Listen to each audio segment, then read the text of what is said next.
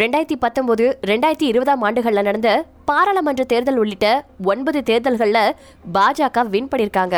இந்த தேர்தல்களில் ஃபேஸ்புக்கோட விளம்பர கட்டணங்கள் பாஜகவுக்கு மட்டும் அதிரடியாக குறைக்கப்பட்டிருக்கு. இதன் மூலமா ஃபேஸ்புக்கின் மிகப்பெரிய வாடிக்கையாளராக பாஜக இருந்திருக்காங்க.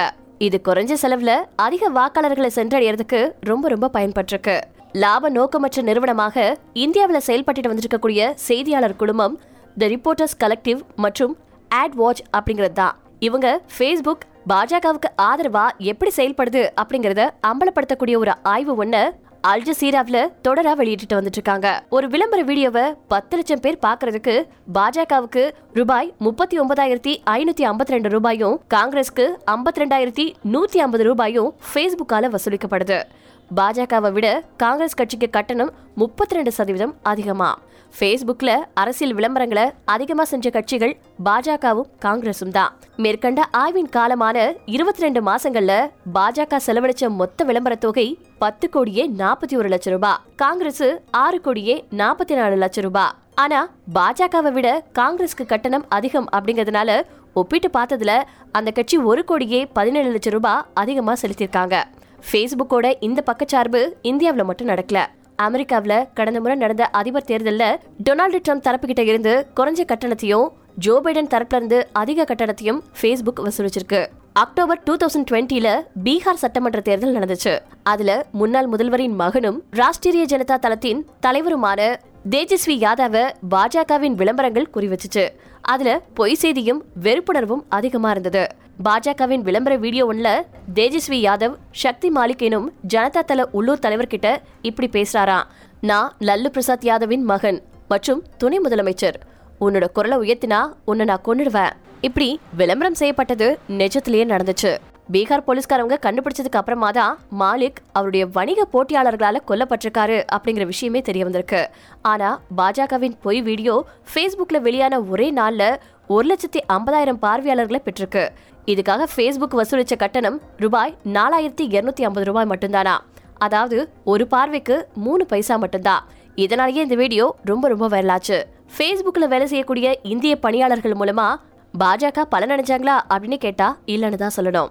ஃபேஸ்புக்கின் நிர்வாகமே பாஜகவுக்கு ஆதரவா முடிவெடுத்துட்டு வேலை செஞ்சுட்டு இருக்கு இது அமெரிக்காவின் புகழ்பெற்ற வால்ஸ்ட்ரீட் பத்திரிகை ஏற்கனவே அம்பலப்படுத்திருக்கு பாஜகவுக்கு ஆதரவா செயல்படும்படி ஃபேஸ்புக்கில் ஒரு அல்காரிதமும் உருவாக்கப்பட்டிருந்தது. அல்காரிதம் அப்படிங்கிறது கேள்வி ஒன்றுக்கு எந்த வழிமுறைகளின் மூலம் விடை தேடுவது எனும் கட்டளைகள் விதிமுறைகள் அடங்கிய தொகுப்பு. இத தன்னியல்பா மென்பொருளை வேலை செய்யுமாறு அமைச்சிருக்காங்களா? ஆன்லைன் ரம்மி விளையாட்டுல பல பேர் பணத்தை இழந்து தற்கொலை செஞ்சுட்டு இருக்காங்க அந்த விளையாட்டும் ஒரு அல்காரிதத்தின் படியே வடிவமைக்கப்பட்டிருக்கு. நீங்க பணம் கட்டி விளையாடும் போது முதல் ஆட்டத்துல வின் பண்ணுவீங்க. அதுக்கப்புறமா ரெண்டாவது மூணாவது ஆட்டம் அப்படின்னு வரிசைகரமா வெற்றியின் பண விகிதம் குறைய ஆரம்பிக்கும். அதுக்கப்புறம் திரும்பவும் பணம் கட்டுவீங்க. அதுக்கப்புறமா உங்களுக்கு வெற்றியும் தோல்வியும் மாறி மாறி வரும். கடைசியில பெரும் பணத்தை நீங்க இழந்துருவீங்க.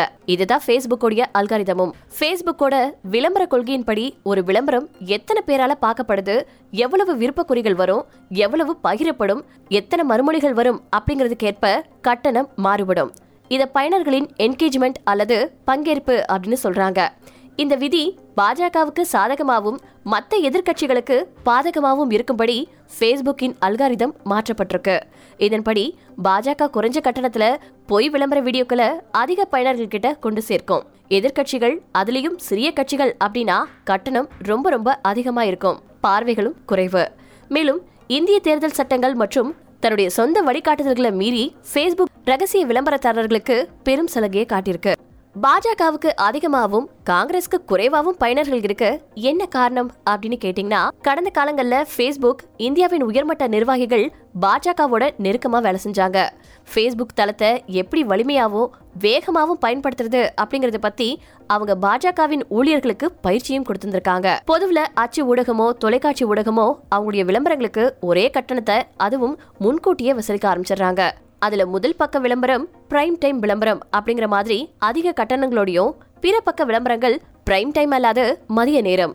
காலை நேர விளம்பர கட்டணங்கள் குறைவா இருக்கும். இதுல கட்சி வேறுபாடு இல்லாம எல்லாருக்குமே ஒரு கட்டணம் தான் ஆனா ஃபேஸ்புக்ல இருக்கக்கூடிய விளம்பரங்கள் அதனுடைய ஏலத்துல வெற்றி பெறவங்களுக்கு அதிக பயன் அப்படிங்கிற மாதிரி வடிவமைக்கப்பட்டிருக்கு. அதாவது குறிப்பிட்ட பயனர் அவரது வட்டாரம் வயது பாலினம் போன்றவற்றை ரெண்டு விளம்பரதாரர்கள் ஒரே மாதிரி தெரிவு செய்யறாங்கன்னு வச்சுக்குவோம். இதுல யார் அதிகமா கட்டணம் தராங்களோ அவங்களுக்கு தான் விளம்பரங்களை ஃபேஸ்புக் ஒதுக்குமா? இந்த விதிமுறை பிரச்சனைக்குரிய ஒண்ணு அப்படிங்கறதுனால தான் அமெரிக்காவிலேயே இதுக்கு எதிர்ப்பு கிளம்பியிருக்கு. இந்தியாவை பொறுத்த வரைக்கும் அதுவும் தேர்தல் அப்படின்னு வந்துருச்சுன்னா மேற்கண்ட ஃபேஸ்புக் விளம்பர அல்காரிதம் வேறு மாதிரி செயல்படும். பாஜக இந்துத்துவா மோடிக்கு ஆதரவா விளம்பரம் செஞ்சா கட்டணம் குறைவாவும் இந்துத்துவாவுக்கு எதிராக விளம்பரம் செஞ்சா கட்டணம் அதிகமாகவும் வடிவமைக்கிறாங்களா? ஆரம்பத்துல செய்தியை தேடக்கூடிய பயனர்கள் கடைசியா உணர்ச்சி மிகுந்த உள்ளடக்கத்திற்கு பலியாகிடுறாங்க.